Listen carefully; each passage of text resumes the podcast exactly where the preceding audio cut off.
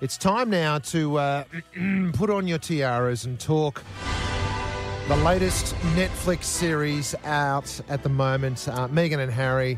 It's all about them, and I don't think we could go any further unless we talk to some of our own local royalty, the Prince from Palmwoods himself. Good morning. Liam's in traffic. And now, before we get to this, we need to know one question. Before you watched it, were you team Megs and Harry or were you team Buckingham Palace?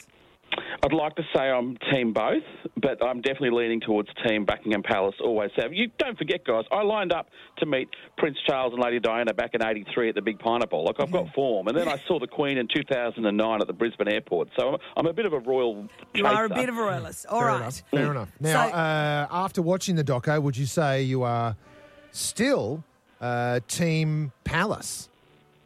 Too early to tell, guys. I mean, they're setting up for the sucker punch. It was 3 episodes last night. It was a late night. I'm not going to lie. It was a late night last night. I had to get it under my belt before our 4 a.m. start this morning. It was just all guff last night. It was all romance. It was the love story that we already knew. And some weird questions. So they filmed everything they've ever done for the last 6 years. Everything has been filmed. Like personal conversations, they just ran a camera over it. Crying on the floor, just ran a camera over that. They took photos on their first date. I found that a bit weird. Like, it was just a bit weird. Yeah, so what you've described there does sound like they've been planning this kind of thing the whole time. We're going to need this later. We're part of history. It just seems like they're very media savvy. Like they just knew, film everything, you never know when you might use it. I found the photo on the date a little bit weird. Like, why? I didn't take a photo on my first date with my wife of 19 years. Like, that would have been a bit creepy. Hey, how about a selfie? What? Hey, and the one thing that I've read that I found quite interesting, the way they got together is that, am I right, he saw someone put up a video of her on Instagram, messaged that friend and said, hey, who's your mate in that Instagram thing? And then he set them up on a date. Is that right? Yes, the friend sent the video, and that's how it. And he said, "Oh, she's pretty. Can I get to know her?" All stories we've heard before. The stories didn't match up. If you watch the timeline, there was a few inconsistencies. You're like, "Oh, okay."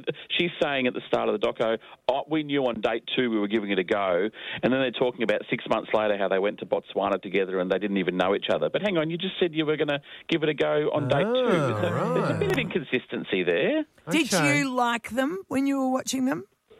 Yeah, they're likeable. They are likeable.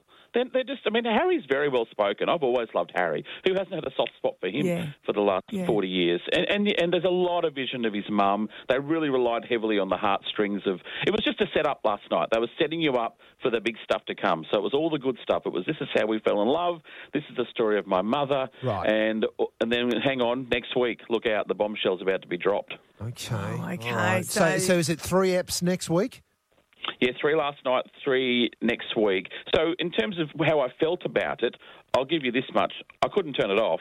Yeah. Like, I watched the whole thing. I'm like, I'm not going to bed. I'm pulling an all-nighter if I have to. But as you say, you're definitely a fan of this kind of thing. Now, if you've traditionally been team Palace, 3 apps coming up, do you think there's any chance at all watching these 3 apps that you'll switch over to team Megs and Harry?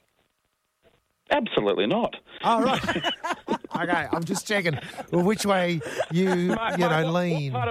What part of Long Live the King and the future kings and queens of England don't you get?